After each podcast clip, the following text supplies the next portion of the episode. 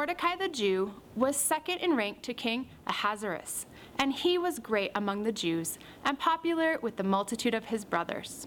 For he sought the welfare of his people and spoke peace to all his people. City. I'm so glad you are joining us. My name is Nate Bush. Good to be, yeah, good to be. There we go. The lead pastor here at New City Church.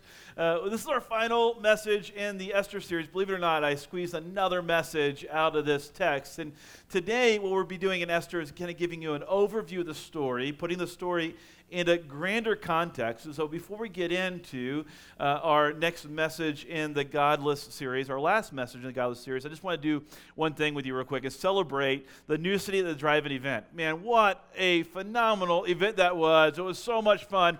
We had uh, well over 100 cars. I can't remember the exact count, but it was a lot. And a whole bunch of people came out. We watched the movie, raised a whole bunch of money for Shine School Partnership that partners churches and schools for common good, a nonprofit. We are so glad to have hand in starting many years ago. And so it's just a, a beautiful night. And I just really enjoyed seeing people's faces and getting a chance to get some of our folks together in one event. Uh, so I, I just want you to know that man, it, it meant a lot to me uh, for you to be there, and I really enjoyed it. And if you missed out, um, I wish there was another one coming up soon, but we'll see what COVID provides. Uh, there is this coming up, though relationship goals. All right, that's coming up, a new series. And uh, I want to encourage you to invite somebody. It's never been easier to invite somebody to a church gathering because you can invite somebody to an online gathering, and it really, the cost is low. You don't even have to get take a shower and get dressed, all right, to attend a service. Uh, it's, the cost is low, but I think the payoff is high. And so they could, obviously you could attend in person, as many are today, or you can uh, attend online. But this series is going to be really good. We're going to be studying the Sermon on the Mount just for a few weeks. And the Sermon on the Mount is one of these interesting sort of manifestos on relationships. It's a manifestos on relationships in, within the Christian community. And the applications here to our marriages, to our dating relationships, to our singleness, to our relationships at work uh, are vast. And uh, I think that we could uh, really use it right now, honestly. We could really use Jesus' guidance on how to relate to one another within the kingdom and also how to display that kingdom relationship ethic to the world. And so I'm really excited about this series. It's going to be a lot of fun. It'll be a quick overview, so we're not going to hit every verse in Matthew 5, 6, and 7. But if you want to read ahead, you can start reading now Matthew 5, 6, and 7, and uh, you can get some of that sort of stored up in your mind ahead of time. All right, Godless. That's the series we're in. And we've called this series Godless because the book of Esther doesn't mention God, uh, doesn't, uh, it references sort of uh, uh intentionally so in a vague way prayer, but prayer, no prayer is recorded. Uh, there's no prophecy, there's no miracles. It is one of those books that is so relatable to most of our lives because most of us have never walked on dry land. Uh, most of us have never witnessed a healing. most of us have, have never experienced a, a, a prophet speaking as God speaks. And so uh, this is a book where God shows up in every page, but he shows up in the margin. And he shows up in quiet ways, and, but he shows up. And, and, there's a big point that I want to bring home to you today, and this is this. This is the big, this is the big idea, all right, for the whole message. In the end, okay, in the end, and this is important, and in the spaces in between, the Christian story is a story of peace in the end and, and in the spaces in between. Now, that's important because some of us are in a place right now where there's not a lot of peace going on in our life. We go, is, is there peace that we can taste now? That's a foretaste of the peace that we'll have then? Yeah, it's here. It's spaces in between. We will experience the peace. Now, what's interesting to me when I was reading through Esther again, and I was, I'd planned on uh, doing a sermon on the story frame of Esther, and you should have seen the original outline. It was really great. It was super confusing and uh, great and really cerebral and unrelatable. Uh, but as I was working through uh, that message, I came across Esther 10.3 and just kept reading it over and over again. And when I read, for Mordecai the Jew was second in rank to King Ahasuerus, that's King Xerxes or King Headache, as Ahasuerus is kind of a pun, a play on words. So you have this, this Mordecai going from obscurity to second in command. And I just thought to myself, that, that feels like that's happened before in the Bible. And so he goes to second command. He was great among the Jews and popular with the multitude of his brothers, for he sought the welfare of his people and spoke peace to all the people. He brought, he brought about a story of peace.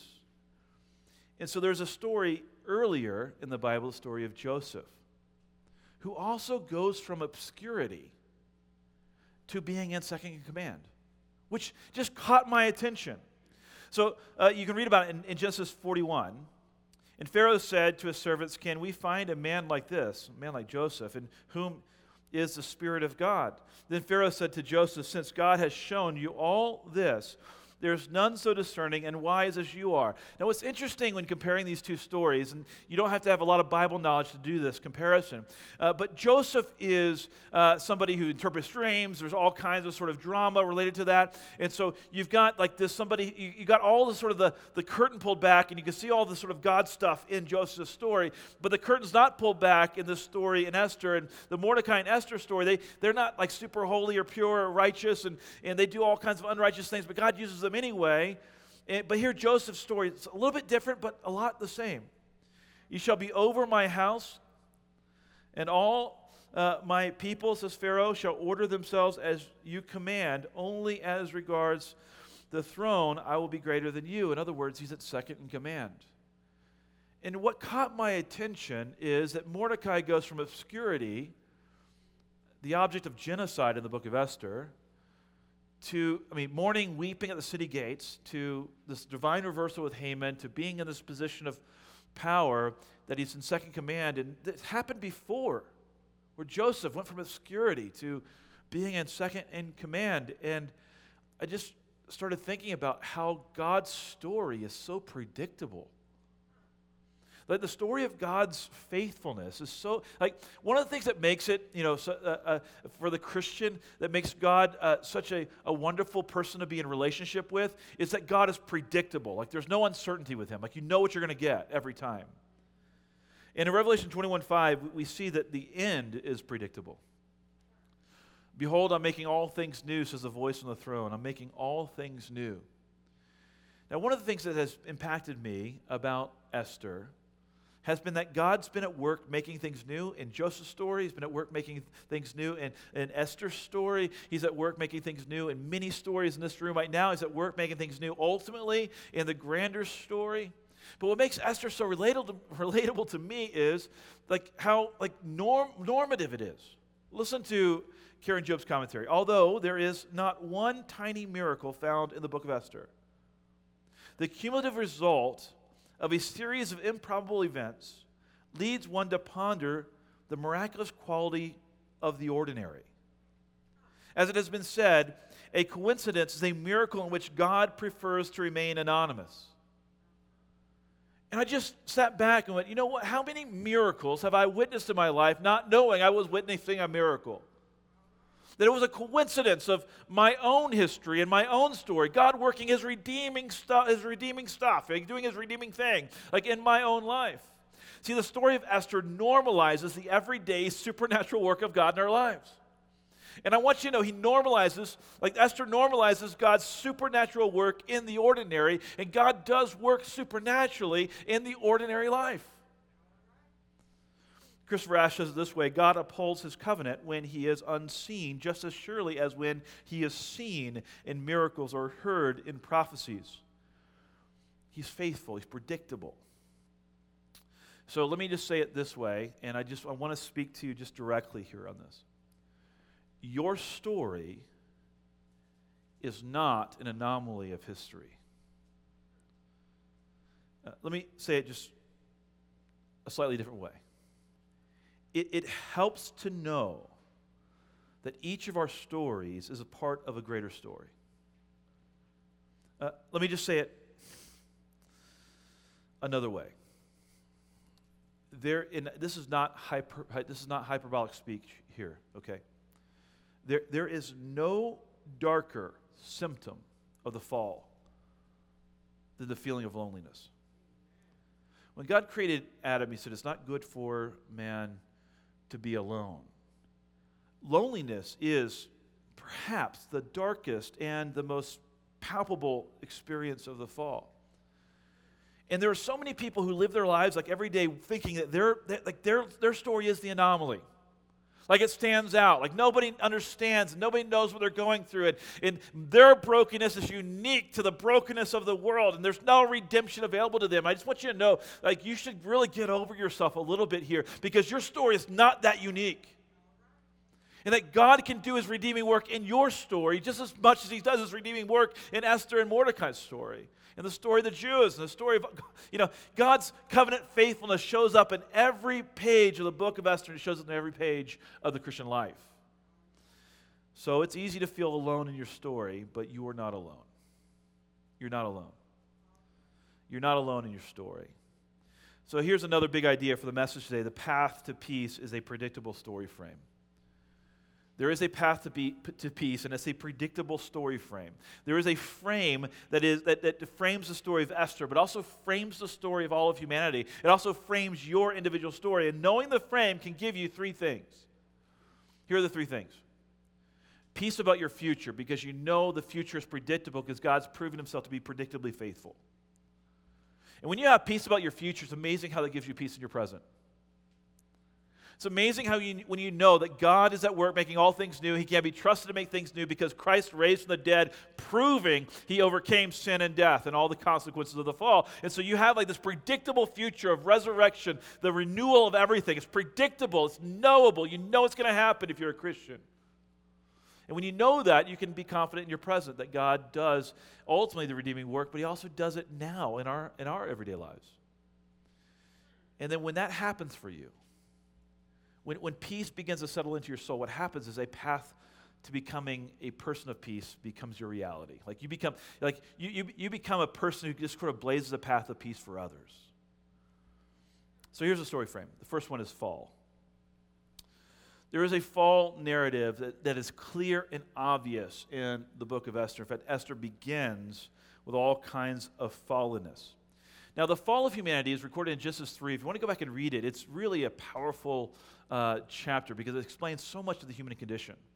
And one of the things I want to do today is just be your therapist. I want to be your counselor a little bit. And I want to help you to understand how you work and why you work the way you do and what, how it's connected to like th- your origin story. So the fall, the fall of humanity is something that's a curse that we're all under. And when Eve sins and Adam sin in Genesis 3 6, this is what the scripture says. The woman saw the tree, you know, this tree that was forbidden. She saw the tree that was good for food, that it was a delight to the eyes, that the tree was to be desired to make one wise. She took of its fruit, disobeying God and not, not following his desire for them, and she ate. And she also gave some to her husband who was with her, and he ate. What this does is gives you a little bit of the anatomy of what happens when you sin. Uh, it's, it's what happens when you sin is you become profoundly self centered. You, you, you, you cannot think of another human being but yourself. It's good for me. It's, it, it, it'll, it'll help me to be wise. It's good for me to eat. It looks great for me. And you become the center of the story. You become the center of the narrative. And the pride in you, what it does, it values you above all others. And the source of sin in you is pride. But pride has like this darker side because pride isolates people. It isolates people from other people because pride, when it turns your heart inwardly, what happens is your heart then isn't available to worship God and to love the neighbor. This is the essence of obedience to God is loving God and loving the neighbor. This is the essence of what God wants for you. And you know, if you want to know how to live a, a life of fullness, is to understand the things that make that make it available to you, the things that make it possible for you to have a heart that is outward focused, to love God and to love the neighbor. But what pride does, it brings all that affection, all that desire into the self. Then the eyes of both were, were open. This is Adam and Eve in Genesis 3 7. They knew they were naked. They sewed fig leaves together and made themselves loincloths. Immediately, immediately, the effect of the fall was loneliness.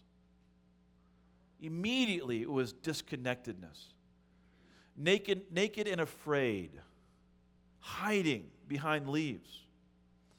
You see, what happens is the pride in you is why we're working so hard to cover up. one of the reasons why people experience loneliness because they've experienced personal shame. Uh, sometimes it registers in low grade embarrassment, just a general sort of feeling I'm embarrassed around other people. I don't feel myself around other people. I don't feel like I can connect with other people. I feel like there's some barrier between me and others. And so, what people try to do to bridge that barrier is they cover up. They cover up with work, they cover up with their, the way they parent, they cover up with some performance usually in their life, and they think this performance will be the thing that I'll hold up to the world, that'll, that'll prove my value, prove my worth, and help me to connect. Well, Esther begins with an insecure king covering up his insecurities. It's just another illustration of what it looks like uh, to be somebody who's just radically self centered, proud, and trying to cover up you know, all of those insecurities. What happens in Esther 1 is Xerxes, or, Ahasuerus, as uh, noted in Esther, he shows off his riches for 180 days and another seven days, and then ultimately tries to show off Queen Vashti, who refuses him. And the entire like first chapter of Esther is just a king trying to show off his wealth, his golden couches, his golden vessels. I mean, just showing off. And one of the sort of lessons that Esther's trying to teach us in these early pages is don't be enamored by earthly power and wealth. Because, as we find out really soon, that power and wealth are helpless in actually saving you. Power and wealth may, be, may, may provide you a good covering. They may be good leaves in the language of Genesis 3. Uh, they may provide you a good covering, but they're, they're really, they really are helpless in actually saving you, of giving you any sense of personal significance. In Esther 2:21, you see this. In those days, Mordecai was sitting at the king's gate, and what does he hear? Bigthan and Teresh talking about how they have plans to assassinate the king. And in verse 22, uh, this came to the knowledge of Mordecai. He told Queen Esther. Esther became queen by being participant in this ex- exploitation. But Mordecai's relationship to Esther is Mordecai's uh, raised Esther as his daughter. Uh, they have this kind of tight relationship, although he's not actually her father, but she's now queen through this exploitation of women that happens in Esther's story. And Mordecai says, Hey, I got this plot. I know I came to the knowledge of this plot uh, to assassinate the, the king. He tells Esther, Esther tells the king, and the king's life is saved. And one of the things that happens in chapter 2 of Esther is that this king with all this wealth and all this power and all this and, and showing it off and, and putting it on full display lacks any ability to actually save himself. In fact, it's the Jews, the covenant people of God, who show up as the saviors in his own story. But it doesn't sink in. Like it doesn't, it doesn't impact the king. He doesn't elevate Mordecai, and we're, we're not told why. It's one of those coincidences of Esther but instead he elevates Haman. And it just, ele- it just further just sort of helps us to see that pride and, uh, elevates power and possessions over people. And that's what he does. He prioritizes self preservation. And after, after these things, King Ahasuerus, these things were the plot, the assassination plot, the subsequent killing of those who had the plot uh, in play. And what does king do? The king promotes Haman, who's a villain, who's genocidal, who ends up sort of calling for the execution of the Jews. I mean, this very powerful, rich person because he wants, he wants to protect his power and his wealth. In Esther 3 9, we see that when he asked for genocide, Haman is the kind of guy who can offer the king 10,000 10, talents of silver. He can offer the king money. He can offer the king sort of, uh, uh, uh you know, his, his own sort of evil, power hungry sort of personality. And the king thinks this is going to work out well for him. And what you see here is that Haman and Xerxes are worshipers. And the question is not, will we worship, but what will we worship? Because every human being is a worshiper. Because we ultimately are worshiping the thing that we think will save us. That's what we're worshiping. Haman in the story worships himself most of all. I mean, that's the thing that makes him most angry. He worships himself most of all. Xerxes is worshiping the approval of others, always trying to seek the approval of others. In fact, Xerxes never makes a decision without first consulting people in the whole story of Esther because he is this person who's so needy. He's so desperate for the approval of others. And Haman is so self centered, he can think of nobody but himself. It's a reminder of Romans 1:25 because they exchanged the truth about God for a lie and worshiped and served the creature rather than the creator who is blessed forever. Amen. And it is normal for people who are in a fallen world who are feeling anxious and worried and stressed out and exposed and, and they're naked and afraid. It's normal for, for those people to try to worship something they think will save them. And we worship the things that ultimately we believe will save us. That is normal for the human experience. We'll worship the approval of others in our workplace. We'll worship the approval of a spouse or the approval of somebody we want to be our spouse. We'll worship the approval of other moms or other dads or other people in the career field. Like we, we, we will find something to worship. And let me just say, this is just me speaking pastorally to you as a Christian, okay? If you're a Christian today and you're listening in, this is me being pastoral to you. It is possible for Jesus to be your actual Savior and for something else to be your functional Savior. It is possible for Jesus to have saved you from your sins ultimately and to be doing his redeeming and newer work in you, but you still have this sense that you need something else. Like, Jesus, you're great. Thank you for saving me, but what I really need is the approval of these people at work. Or, Jesus, thank you for saving me, but what I really, what I really need is the approval of this other person in my life. Thank you for saving me, but what I really need is I need this accolade or I need this next trophy of life to prove my significance and worth and value. See, even though God, through his covenant people, saved King Xerxes, he still chose to worship power and possessions. And to me, one of the, the coldest lines of the entire book of Esther is uh, Esther chapter 3, verse 10. So the king took his signet ring, hands it to Haman, and says, Go ahead, order the genocide of the Jews. Because I know you're angry at Haman, and you want to, I, mean, I know, Haman, you're, you're angry at Mordecai, and you want to take out all of the Jews because you're angry at Mordecai. Actually, doesn't know all that information, actually doesn't care about that information. He just says, You asked for genocide, here's my ring, go have genocide. And it's just cold. He, I think Xerxes is a little intoxicated by the power think Haman is a little intoxicated by the power. In fact, I think Haman's a lot intoxicated. And pride will tempt you with feelings of control before it enslaves you to its passions. Here's how it works. Like the pride in you says, if I have this thing, or if I achieve this thing, or if I do this thing, or if I perform in this way, I'll be accepted. I'll be significant. I'll be valuable. My life will matter. And pride gives you, it tempts you with control. Like it, it, it basically the pride in you says, yeah, you can. You can do it. You, you, you can work hard enough. And if you work hard enough, then you'll be worthy, you'll be valuable, you'll be significant. The pride in you will, will call out of you all this performance and all this sort of, you know, it will call out of you all, all this approval seeking. And, and it, will, it will say, hey, you can be in control.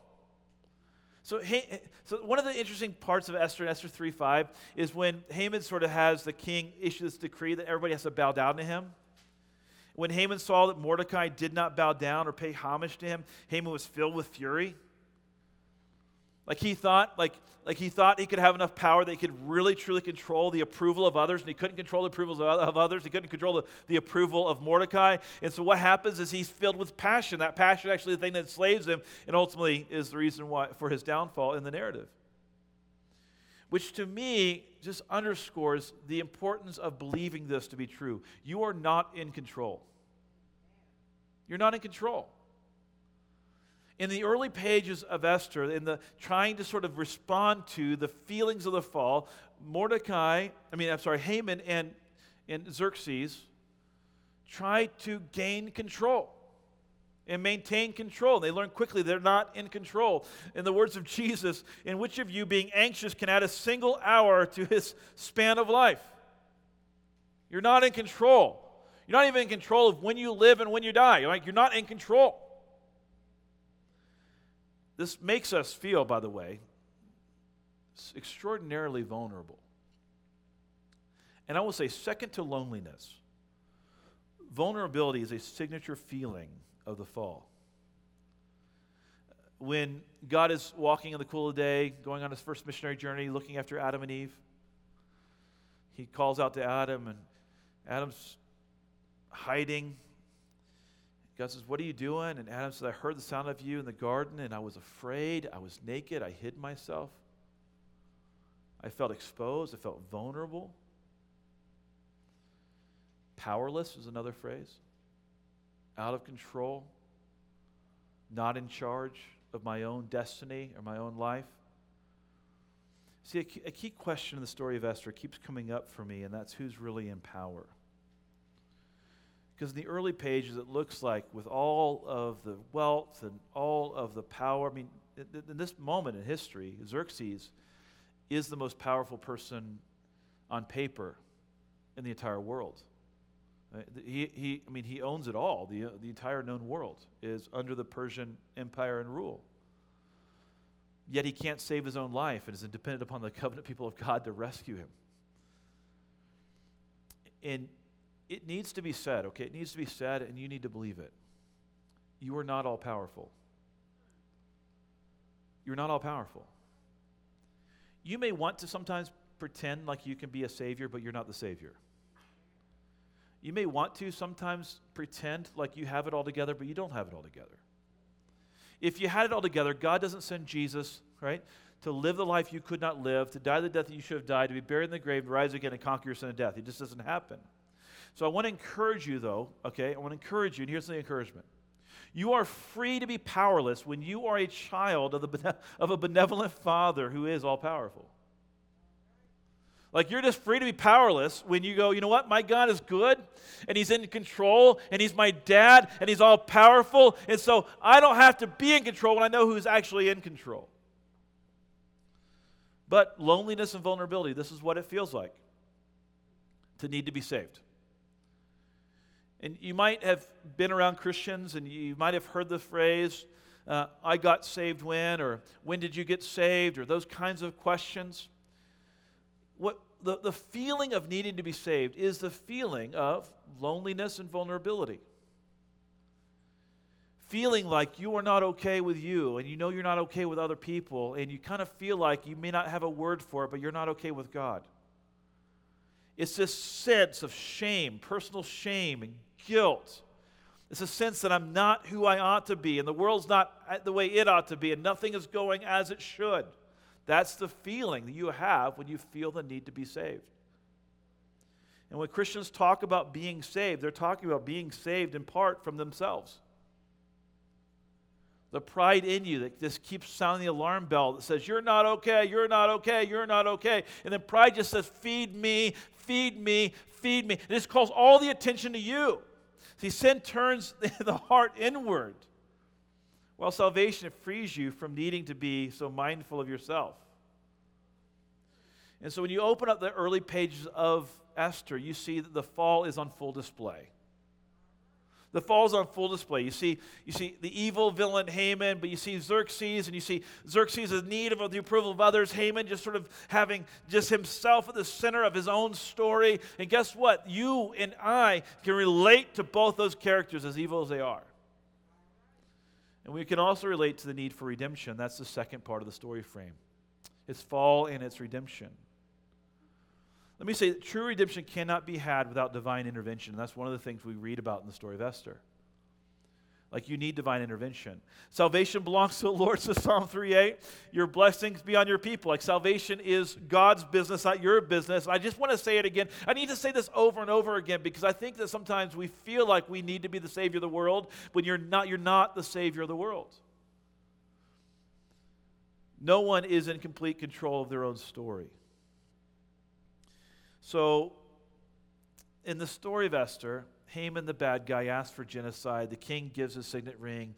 Genocide is ordered, and Mordecai is weeping, and he asks Esther to go and plead with the king. And he says to Esther, For if you keep silent at this time, relief and deliverance will arise for the Jews from another place. What happens in this moment in Mordecai's mind is that Mordecai is becoming awakened to the fact that there is somebody in control of the story. There is someone in control of the story. There, there, is, there, is, there is a grand storyteller who is telling a story of fall and redemption. And redemption will come from someplace, deliverance will happen. Listen, the, the Christian confession is so life giving, and I want, you to, I want to give this to you, and I give this to you regularly, but the Christian confession is so life giving. Because the Christian confession begins with I can't. just because I can't be the Savior. I can't save myself. I can't do it. But He did. Jesus did for me what I cannot do for myself. And so I can't. He did. And because He did, now I can. Get, I, I have the power of the Holy Spirit. He raised Jesus from the dead within me. I live not because, you know, not with my righteousness, but with Christ's righteousness as my story. Like I can because He did. But, uh, you know, it's so freeing. If you could come to the place in your life right now where you could just say to God, you know what, I can't do it anymore. That's such a freeing moment. See, when we, when we confess I can't, we're invited to Jesus to do what only He can. And sometimes when you like are trying to be in control of your story and the phone narrative is sucking into you and you're trying to seek the approval of others or perform, outperform your friends or outperform your neighbors at work and you're trying really hard just to put the best foot forward because you feel like this will be the thing that justifies you, eventually, like some of us have come to the place in our lives, I know I have come to the place in my life where I have just come to the end of me and I still didn't save me. And it wasn't until I was able to say to God, I can't, I can't, I can't and invited Jesus to do for me what only, what only He can do be the Savior. And there is, by the way, my friends, salvation in no one else. For there is no other name under heaven given among men by which we must be saved. And under Savior of the universe, the name is not yours, it's His. But what's interesting about Esther to me. I mean, just it's helpful to me because I know that I'm a fallen, broken person. Okay, I know that I am not. I know that I'm not the Savior. Yet, Esther and Mordecai. I mean, they didn't. Even when they had the opportunity to go back to Jerusalem, they didn't under the Persian reign and rule. They stayed in Susa, participated in the broken, fallen system of the world. Uh, Esther, you know, s- sleeps her way to the top it is uh, not a story of personal righteousness. Yet God uses them. He uses imperfect people for his perfect good. See, our, our, our, participation in God's redemption story is one of the greatest privileges of life. The fact that God would use someone like you to be a participant in his redemption story is amazing. And what Mordecai says to Esther, he says, Hey, and who knows whether you've come to the kingdom for such a time as this? Like maybe God used all of your imperfection and sleeping your way to the top and not being like Daniel. You know, Daniel refused to eat at the king's table, but, you know, Esther slept in the king's bed. And so here she is at the top of the kind of this sort of in this moment, it, you know, it, of influence in the kingdom. And uh, uh Mordecai goes, maybe God used all of your imperfection to work towards his perfect good. You see, our participation in redemption is, when you kind of boil it down, it's just faith inspired action. It's just our willingness to go, you know what? I'm not the Savior, but I know who is. Use me. Use me as you will. Uh, our redemption came through sacrifice, and we participate in Jesus' redemption story through our self sacrifice. So, in Esther 4:16 when Esther finally says, "You know what? I'm going to do it. You fast and I'll fast and I'm going to do it." And she says, "If I perish, I perish." Look, at, New City we have a firm conviction that God is at work making all things new. Like we have a firm conviction that God is working, that our God is a working God, that he's working right now. That when we read Revelation 21 5, behold, I'm making all things new, that's not just a future promise, it's a, a present promise. And our greatest joy as a church is working with Jesus to bring about that renewal. It's like our greatest joy.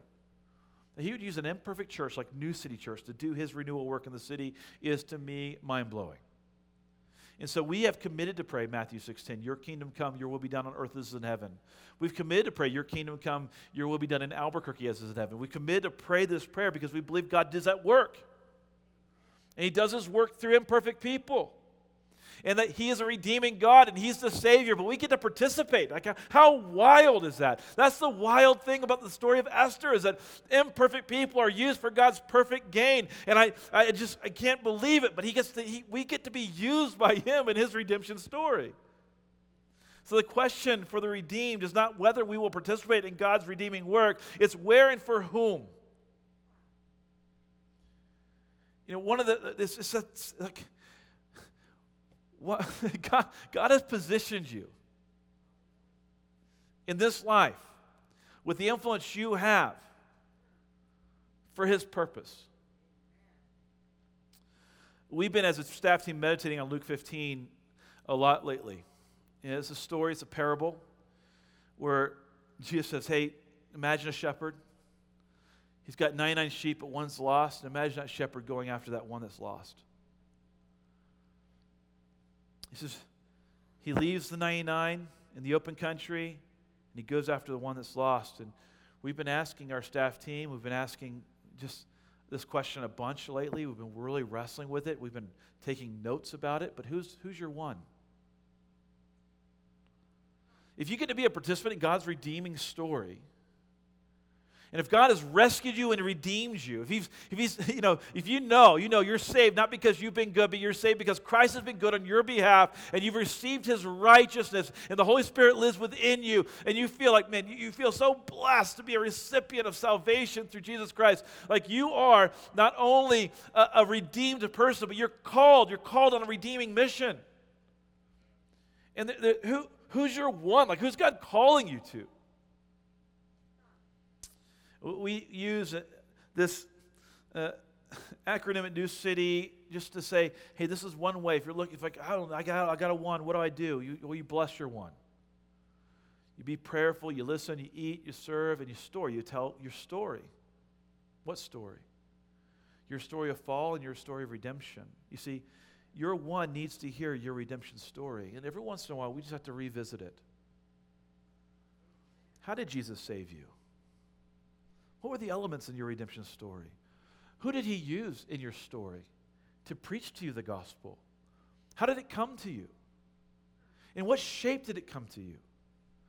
Man, I, I there, there are moments, but I, I, can remember there are moments when, when I mean, identifiable moments where God spoke through someone in my life that worked to bring about my salvation. I mean, I remember being a sophomore in college and hearing the gospel and just ringing true to me because God used somebody in my life to bless me. You see, your one is someone who needs their own redemption story. So, who, who in your life right now, by the way, needs a redemption story? Who in your life is still living under the shame of the fall? Who feels the vulnerability of the fall? Who feels the loneliness of the fall? Like, who in your story is in need of redemption? One of the reasons I put together this relationship goals series is because I know that all the distancing we're talking about right now in coronavirus land, all right, six feet of distance all the time, home at home isolation, groups no bigger than five now uh, if you're in New Mexico, and and so I mean these this kind of this kind of increasing isolation is just a reminder to all of us that we are in need of relationships, and loneliness is a chief is a, is a chief feeling of the fall. And so God's given us a mission to bring his covenant community to people. God uses imperfect people for his perfect plan. That's what he does. God can use your imperfect story to point to his perfect story. The story in Esther is not a perfect story, but it is a story of like divine reversals, a story of of drama. There's a pivot point in the story. Uh, verse 11 is the pivot point, and so it's the center of the narrative. It's when Haman takes the robes and the horse and he dresses up Mordecai and he brings Mordecai through the city carrying the horse and has to proclaim that this is the man whom the king delights. And so Haman is humbled and Mordecai is exalted. So, I mean, this is a reliving of the biblical principles that, that God opposes the proud, but he gives grace to the humble. Uh, humble yourself before the Lord and he will lift you up. All these things are on display. It's the divine reversal, the pivot point of the narrative. And every once in a while, we just have to go back. or We have to go back to our own story and think through our own pivot point. And when did God flip the table for us? When, when did you feel, when did you feel that, that truth, like that just sort of the exaltation of being a child of God? Like when you knew, like, man, the Father looks at me and he smiles. He loves me.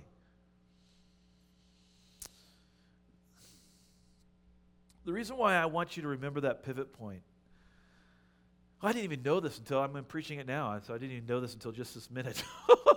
you know, like this was what you know. Sometimes you're like writing the notes and you go, "What? What? Where's this coming from?" But I, I remember it, man. I remember I was I was a sophomore in college and I got rescued very dramatically, and I couldn't help myself. I really couldn't help myself.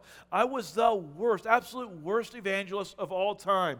But I was telling everybody I mean, everybody about Jesus because I had been so dramatically rescued. And every, I mean, every Friday night, I packed my backpack full of peanut butter and jelly sandwiches. I went down to downtown Orlando and I hung out with a bunch of homeless kids who were coming off of like drugs because that was the community I hung out with before I got saved. And I was like, I'm going to give everybody PBJs. When you sober up, I'm telling you about Jesus. And I just couldn't help myself because it, like, something had changed. It was a pivot point for me.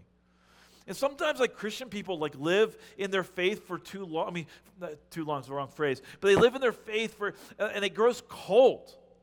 Like, like this, like it just grows cold, and the hunger and like the desire uh, to, to, you know, to worship God and to love their neighbor to share the good news, it just kind of fades away. You see, the redemption story in Esther revolves around Mordecai and Esther coming out of hiding. Hiddenness is the key, is the key idea in Esther. It's, it's, it's like this, it's God's hiddenness, but also the hiddenness of Mordecai and, and Esther. Esther hiding her identity until the moment it happens in Esther 7 3 when she says to the king, My life and my people. And she points to Haman, who's the villain, and Haman is ultimately killed in the story, the narrative. You see, fall, redemption, restoration, this is the story frame in Esther 10:3, after Purim is instituted as a celebration of when God rescued the Jews from genocide. And the final sort of pages are unfolding. You see Mordecai is brought to the second in command, the divine reversal between him and Haman. But this final line peace to all his people. Restoration is peace. That's what restoration is it's peace. Fall, redemption, restoration. What is restoration? It's peace. See, peace is what, what God brings when He restores things to the way they ought to be. You get tastes of it now. Everything in Esther's narrative isn't beautiful, and, it, and even the restoration process is pretty gruesome. But it's, it's a taste of it. Let me say it this way peace is not merely the absence of pain, it's the presence of righteousness. Uh, this verse is like in my heart. Like I, I, I pray this next verse, Proverbs 11:10, over our city fairly often. When I'm just driving around, it comes to my mind. Um, when it goes well with the righteous, the city rejoices. And when the wicked perish, there are shouts of gladness. And, and I pray for the rejoicing of our city, for the righteous to do righteous things, loving God, loving the neighbor, the justice work of God, the peacemaking work of God. I, but I know, here's the thing that I know is to be true, though, is that we experience, in American society anyway, we experience the lack of peace most profoundly internally. Um, just the, if you've ever had this, this, this, this feeling that you, your soul can't be settled, your mind won't stop racing, you can't stop connecting every event of your day back to you and how people perceive you, then you understand what it feels like to lack internal peace. And eternal peace is felt when Jesus' righteousness it settles into your soul. Perhaps my favorite verse in all the Bible is 2 Corinthians 5:21. For God made him who knew no sin to be sin on our behalf so we might become the righteousness of God in him that God puts his righteousness in you. And when it settles into your soul that you are not saved because you've been good, but you're saved because Christ was good for you. When it settles into your soul that you don't have to be good to be saved because Jesus was already good for you, it settles into your soul.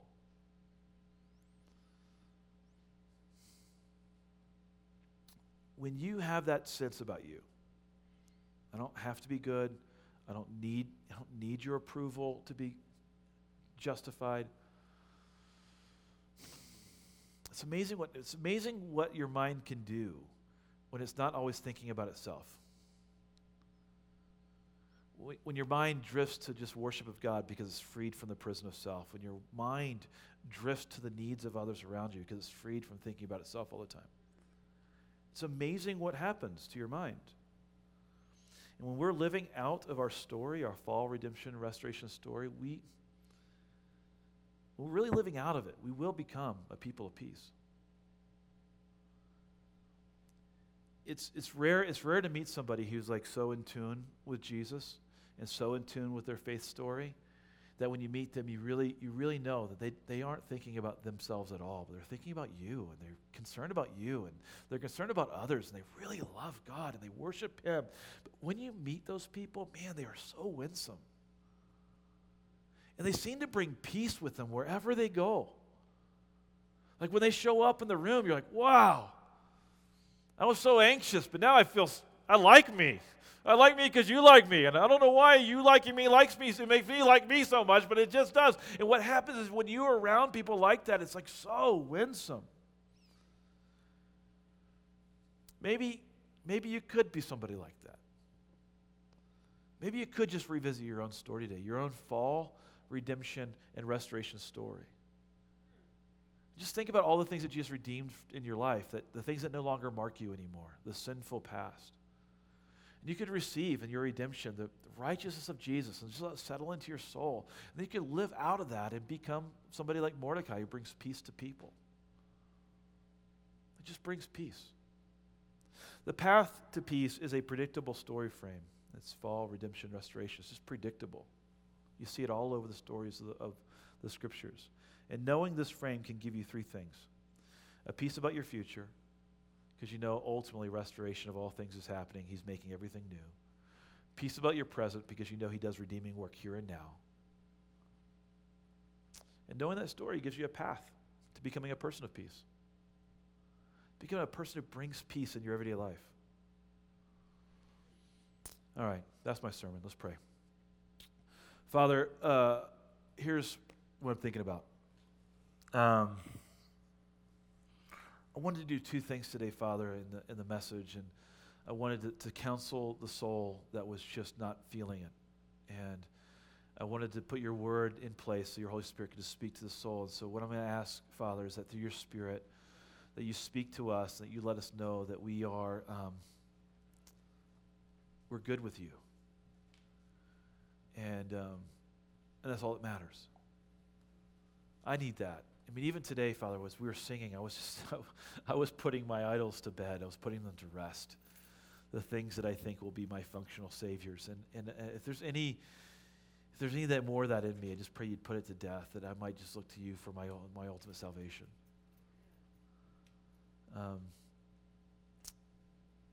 I do, I do pray that you help us to become a people of peace, though that somebody, somebody in our life will be a beneficiary of the, of the grace you've given us and the, the, the redemption story that you've given us. Um, help us to be used by you in some way to share the good news about your son Jesus and how he just settled the score once and for all and gave us new life. I pray for that opportunity with my one this week.